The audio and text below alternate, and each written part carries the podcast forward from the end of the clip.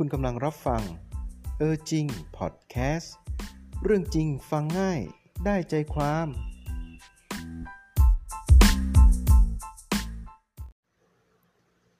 ทำไมในช่วงนี้ราคาทองคำนะครับ ถึงพุ่งสูงขึ้น เรื่อยๆนะครับ พุ่งสูงขึ้นเรื่อยๆยังไม่มีทีท่าว่าจะหยุดนะครับ แนวโน้มมันจะลงไหม ราคาจะลงไหม หรือว่าจะขึ้นต่อไป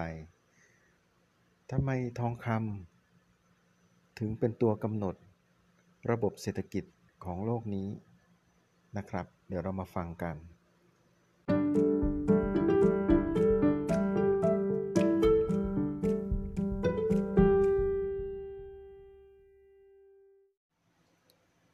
ย้อนกลับไปในอดีตนะครับ ตั้งแต่ยุค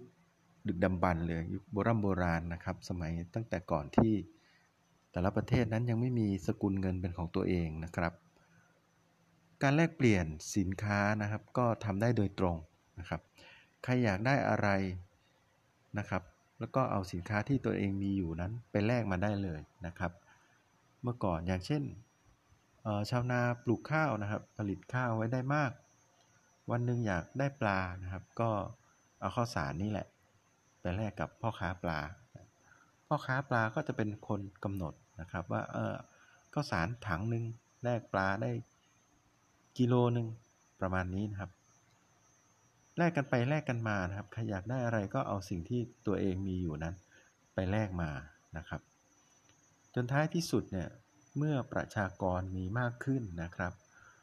ความถนัดของคนหลากหลายมากขึ้น การเข้าถึงเทคโนโลยีอะไรก็แล้วแต่มีมากขึ้นนะครับ ใครก็ผลิต สิ่งอื่นใดที่เคยผลิตได้เองนั้นนะครับ ก็ทำได้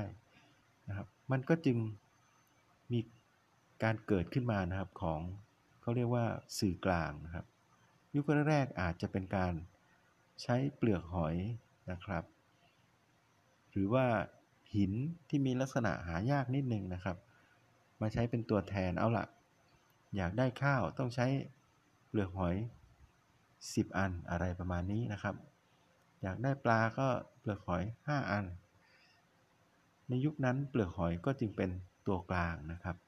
และในท้ายที่สุดก็พัฒนามาเป็นเงินนะครับ โดยแต่ละประเทศก็กำหนดค่าเงินและสกุลเงินของตัวเองใน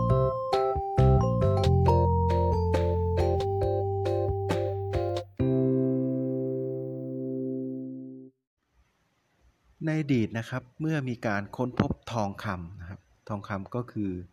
แร่ชนิดหนึ่งนะครับที่มีลักษณะสีเหลืองอารามนะครับแวววาวนะครับลักษณะเป็นโลหะที่นิ่มนะครับให้ตัวได้ ทุกคนยอมรับนะครับ ทุกคนทั่วโลกยอมรับว่าเป็นมันเป็นแร่ธาตุที่สวยงามและมีค่าเป็นอย่างยิ่งนะครับ ก็จึงเห็นพ้องตกลงปรงใจนะครับ ขนานนามให้ทองคำนี่แหละ เป็นสื่อกลางในการแลกเปลี่ยนสินค้า นั่นหมายความว่า ใครก็ตามที่ครอบครองทองคำได้มากนะครับ ก็จะมีความมั่งคั่งร่ำรวยในขณะนั้นนะครับ แต่เมื่อเวลามันพัฒนาไปนะครับ เนื่องจากแร่ทองคำนั้น เป็นแร่ที่มีจำกัดนะครับ เป็นแร่ที่มีจำกัดหาได้ยากนะครับ การที่แต่ละประเทศ จะนำทองล้วนๆมาซื้อขายกันเนี่ยมาใช้เป็นสื่อกลางเนี่ยซื้อขายเนี่ยก็เป็นเรื่องที่ทำได้ยากนะครับ ทุกประเทศก็เลย ใช้วิธีออกสื่อกลางที่แทนตัวทองคำมาอีกนะครับ นั่นก็คือธนบัตรหรือว่าเหรียญกระสาบนะครับ ทีนี้แต่ละประเทศเองนะครับ อย่างผมสมมุติประเทศไทยเราเนี่ย เราจะ พิมพ์แบงก์ออกมาในปริมาณเท่าไหร่ เราพิมพ์ได้ตามใจหรือไม่ไม่ได้นะครับบางคนบอกว่าเอ้ยถ้าอยากให้ประเทศร่ำรวยนะครับ ก็พิมพ์แบงก์ออกมาเยอะๆสิแจกให้ประชากรไปเลยใครอยากได้เท่าไหร่ ซึ่งในความเป็นจริงแล้วมันทำไม่ได้นะครับ ถ้าทำเช่นนั้นแล้วเนี่ยจะเหมือนบางประเทศที่ท่านทราบข่าวมาไม่นานมานี้นะครับ เงินก็จะกลายเป็น เศษกระดาษที่ไม่มีค่านะครับ จะไปซื้ออะไรที่ต้องพกเงินไปเป็นกระสอบเป็นถุงเป็นถังนะครับ ในขณะที่มูลค่าของสิ่งของนั้นมีนิดเดียว เพราะฉะนั้นการที่จะทำให้สื่อกลางเหล่านี้เนี่ยมันมีค่านะครับ มันก็ต้องมีสิ่งที่เป็นตัวแทนนะเป็นเป็นสิ่งคงคลังนะครับ แต่ละประเทศนะครับหลักการการผลิตเงินตรานั้นก็คือ คุณจะผลิตเงินออกมาเท่าไหร่นั้นนะจะต้องมีเงินสำรองในจำนวนที่เท่ากัน ส่วนเงินสำรองนั้นเนี่ยทุกคนนะครับ แน่นอนว่าในเมื่อยอมรับว่าทองคำเป็นสิ่งมีค่า ก็จะใช้ทองคำนี่แหละครับ เป็นเงินสำรองหรือว่าเงินคงคลังนะครับ คุณจะพิมพ์เงินออกมา 1 ล้านบาทเนี่ยใน คลังของคุณเนี่ยจะต้องมีทองคงไว้ที่มีมูลค่า 1 ล้าน เช่นเดียวกันนะครับ คุณจะผลิตเงิน 2 ล้านได้ในคงคลังของของประเทศคุณ ก็ต้องมีมูลค่าทองถึง 2 ล้านนะครับ อะไรประมาณนี้นะครับ แต่อย่างที่ผมบอกไปนะครับในช่วงต้นเนื่องจากทองคำนั้น เป็นแร่ที่หายากนะครับ แล้วก็หายากขึ้นเรื่อยๆ การจะสรรหาทองคำมาเป็นทุนสำรอง ทุนคงคลังภายในประเทศนั้นนะเพื่อที่จะตีตราพิมพ์ธนบัตรออกมานั้น มันก็ทำได้ยากขึ้นเรื่อยๆนะครับ ทุกประเทศก็เลยหันมามองในสิ่งที่มีค่าเช่นเดียวกับทองคำแต่ไม่ใช่ทองคำนะครับ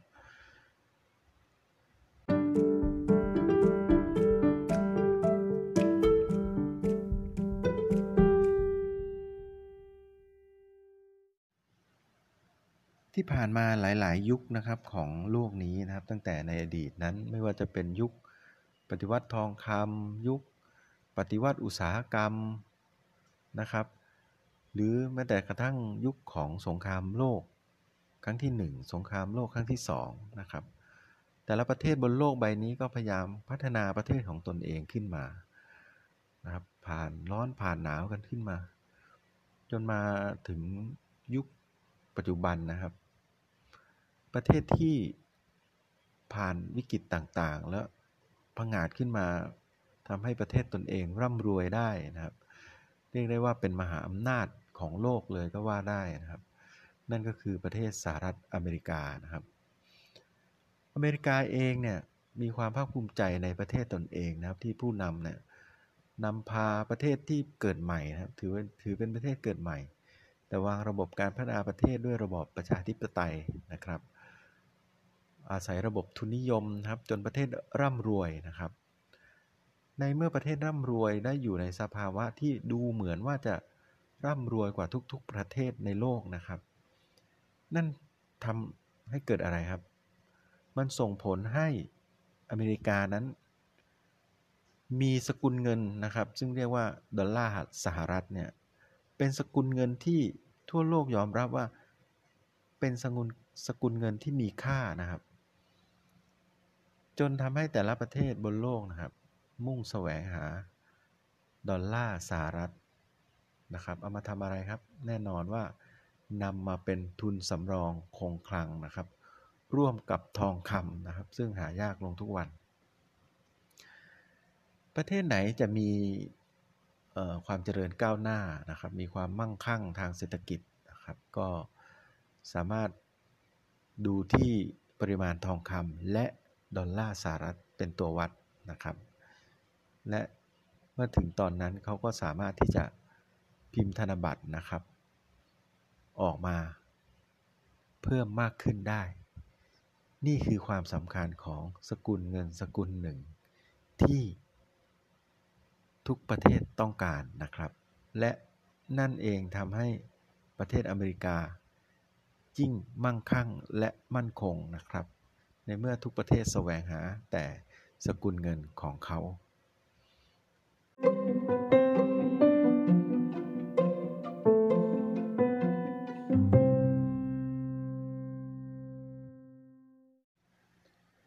การที่แต่ละประเทศจะได้มาซึ่งเงินดอลลาร์สหรัฐนะครับ ก็ไม่ใช่ว่าอัตราการแลกเปลี่ยนจะเป็น 1 ต่อ 1 นะครับ1ดอลลาร์จะเท่ากับ 1 บาทก็ไม่ไม่ใช่นะครับ เพราะฉะนั้น ถ้าเป็นเช่นนั้นเนี่ยมันก็จะดูเหมือนว่าดอลลาร์สหรัฐก็ไม่ได้มีค่ามากมายกว่าเงินไทยนะครับ ด้วยการนี้เองนะครับก็เลยมีระบบที่เรียกว่าระบบการแลกเปลี่ยนขึ้นมานะครับ แต่ก่อนนั้นเนี่ยประเทศไทยเราเนี่ยเราใช้ระบบการแลกเปลี่ยนแบบ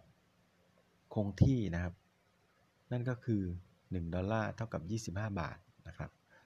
จนมาถึงปี 40 นะครับ ถ้าหลายคนจำกันได้ว่าเกิดวิกฤต นั่นก็คือประเทศไทยต้องประกาศ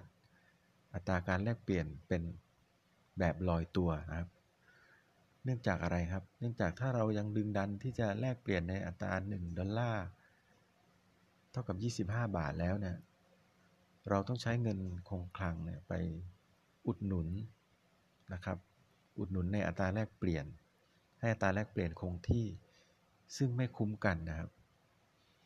อาจจะทำให้เงินคงคลังนั้นหมดไปก็ได้นะครับ เมื่อประกาศลอยตัวปุ๊บนะครับ มันก็จะวิ่งขึ้นไปสู่ สภาวะที่กลไกตลาดโลกเป็นผู้กำหนดอัตราแลกเปลี่ยนนะครับ 1 บาทก็จะเท่าอาจจะเท่ากับ 35เออขออภัยครับ 1 ดอลลาร์ก็อาจจะเท่ากับ 35 บาทในขณะนั้น ในเดือนถัดมาอาจจะเป็น 1 ดอลลาร์เท่ากับ 40 บาท แล้วแต่กลไกสภาวะตลาดโลกที่เขาต้องการเงินดอลลาร์ว่าเป็นเช่นไรนะครับ และเปรียบเทียบกับเศรษฐกิจภายในประเทศด้วยนะครับ เดี๋ยวผมค่อยมาพูดกันใน EP ถัดไปว่า เอ๊ะแล้วมันจะส่งผลอย่างไรนะครับ ในเรื่องของอัตราแลกเปลี่ยนที่เพิ่มขึ้นหรือลดลง และมันส่งผลอย่างไรบ้างในเศรษฐกิจด้านไหนบ้างกับประเทศไทยนะครับใน EP นี้เราจะพูดรวมๆนะครับ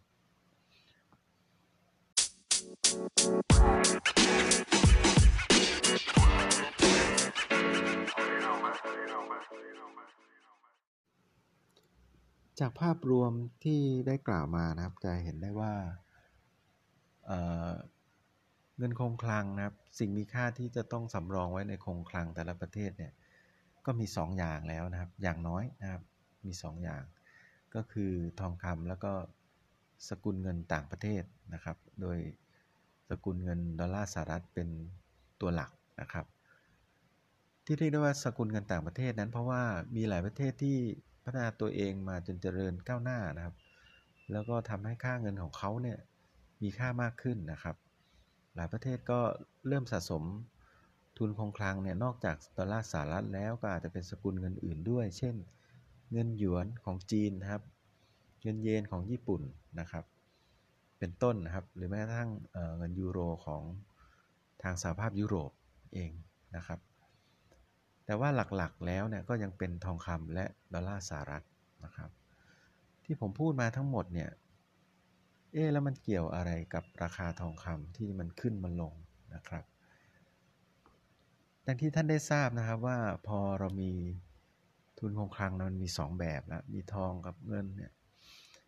ทุกสิ่งนะครับอะไรก็แล้วแต่ถ้ามี 2ออย่างเนี่ยมันก็จะเกิดการแข่งขันกันอยู่เรื่อยนะครับบันดีคืนดีเนี่ยความต้องการทองอะก็อาจจะสูงขึ้นนะครับ เช่น เงินตราสำรองคงคลัง ในส่วนที่เป็นสกุลเงินเนี่ยมันลดลงนะครับ มันลดลงก็ทองคำก็ยังเป็นสิ่งที่ประเทศนั้นต้องการที่จะเข้ามาเสริมนะครับ เพื่อให้ระบบเศรษฐกิจนั้นอะมันคงที่นะครับ หรือแม้กระทั่งถ้าประเทศไหนเนี่ยเกิดสภาวะวิกฤต เช่น ภัยธรรมชาติ หรือว่าสภาวะสงครามนะครับ สภาวะเหล่านี้ สิ่งที่มีค่าที่สุดก็คือทองคำนะครับ เพราะเงินตรานะอาจจะถูกเอาไปใช้ก่อนนะครับลำดับแรกหรือ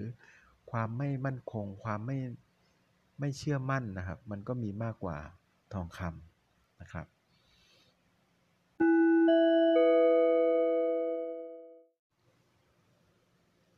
เราย้อนมาดูนะครับว่าแล้วทำไมทุกวันนี้ทอง มันถึงมีราคาเพิ่มสูงขึ้นสูงขึ้นสูงขึ้นเรื่อยๆนะครับ โดยเฉพาะในปีนี้สูงขึ้นมากทีเดียว วันนี้ล่าสุดที่ผมลองเช็คราคาดูนะวันนี้นะครับ วันที่ 2 สิงหาปี 63เนี่ยราคาทองคำรูปพรรณเนี่ยราคาสูงถึง 29,000นะครับ อีกนิดเดียวก็จะ 30,000 แล้ว ถ้าเทียบกับในอดีตสมัยผมเรียนจบทำงานใหม่ๆเนี่ย ยุคที่ซื้อทองสะสมเนี่ยเงินเดือนออกซื้อทองเนี่ย ตอนนั้นทองคำหนึ่งบาทเนี่ย มูลค่า7,000กว่าบาทเองนะครับ ผ่านมาก็ก็หลายปีแล้วอยู่นะครับ แต่สิ่งที่น่าสนใจนะครับในปีนี้นะครับบางคนถามว่า เอ๊ะแล้วแนวโน้มล่ะ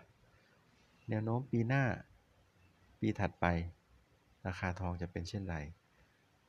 ผมบอกได้เลยว่า มีแต่จะขึ้นกับขึ้นนะครับสาเหตุเพราะอะไรครับ ทุนสำรอง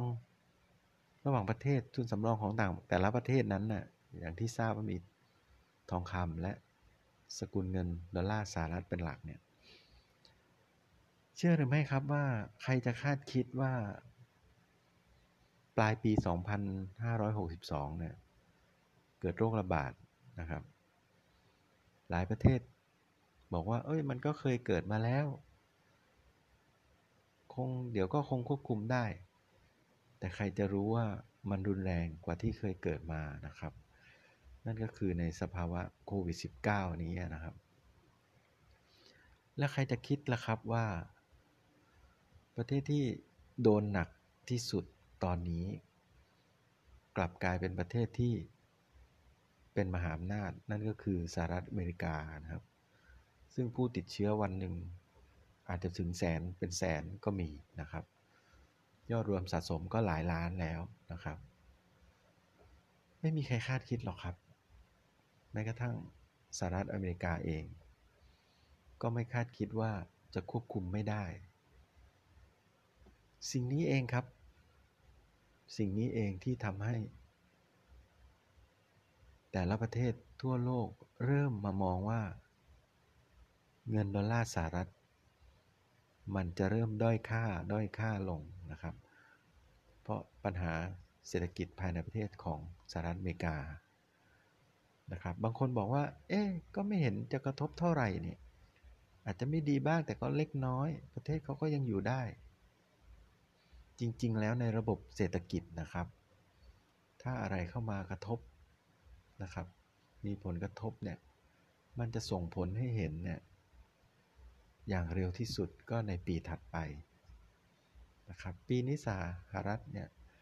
โดนหนักนะครับในเรื่องของโควิด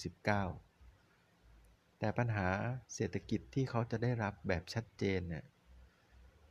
มันจะเริ่มต้นในปีหน้าเป็นต้นไปนะครับ เรื่องนี้นักเศรษฐกิจนักธุรกิจ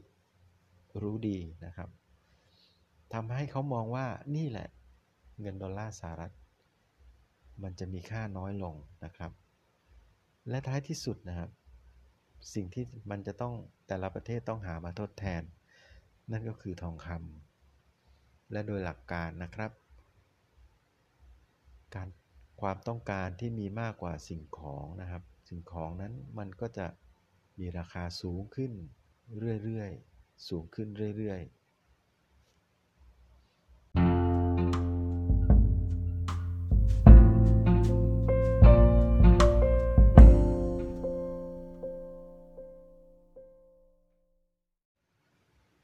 น่นอนว่าไม่เพียงแต่สหรัฐอเมริกาหรอกนะครับที่ในปีหน้าเนี่ยเขาจะต้องเผชิญกับสภาวะเศรษฐกิจตกต่ำนะครับ ทุกประเทศทั่วโลกครับก็จะต้องเจอเช่นเดียวกันนะครับ เพราะโลกนี้เราใช้ระบบทุนนิยมนะครับเมื่อทุนหลักแย่นะครับ ทุนรอบข้างก็ต้องแย่แม้แต่ประเทศไทยเราที่เราดีใจกันนะครับ เราภูมิใจกันเหลือเกินว่าเราช่วงนี้เราสามารถควบคุมโควิด -19 ได้นะครับ แต่พอถึงท้ายที่สุดนะครับในปีหน้า เมื่อเศรษฐกิจพังเนี่ยเราก็ต้องพังด้วย แต่อาจจะดีกว่าหน่อยว่าเราอาจจะฟื้นตัวได้เร็วนะครับ ก็ต้องทำใจนะครับต้องทำใจแล้วก็เตรียมพร้อมที่จะยอมรับนะครับ รับสภาพและก็ปรับตัวสู้กับมันให้ได้นะครับสำหรับคนที่มีกำลังนะครับ ก็ซื้อไว้ครับทองนะครับ เก็บสะสมไว้ ยังไงเสีย ราคามันก็ยังขึ้นมากกว่านี้อีกแน่นอนนะครับ ท้ายที่สุดนี้นะครับก็ขอขอบคุณนะครับที่ติดตามนะครับใน EP นี้เป็น EP ที่ 3 นะครับสำหรับพอดแคสต์เออจริงนะครับ ก็ขอให้ช่วยติดตามกันต่อไปนะครับ เราจะมีเรื่องราวดีๆ มานำเสนอนะครับ สวัสดีครับ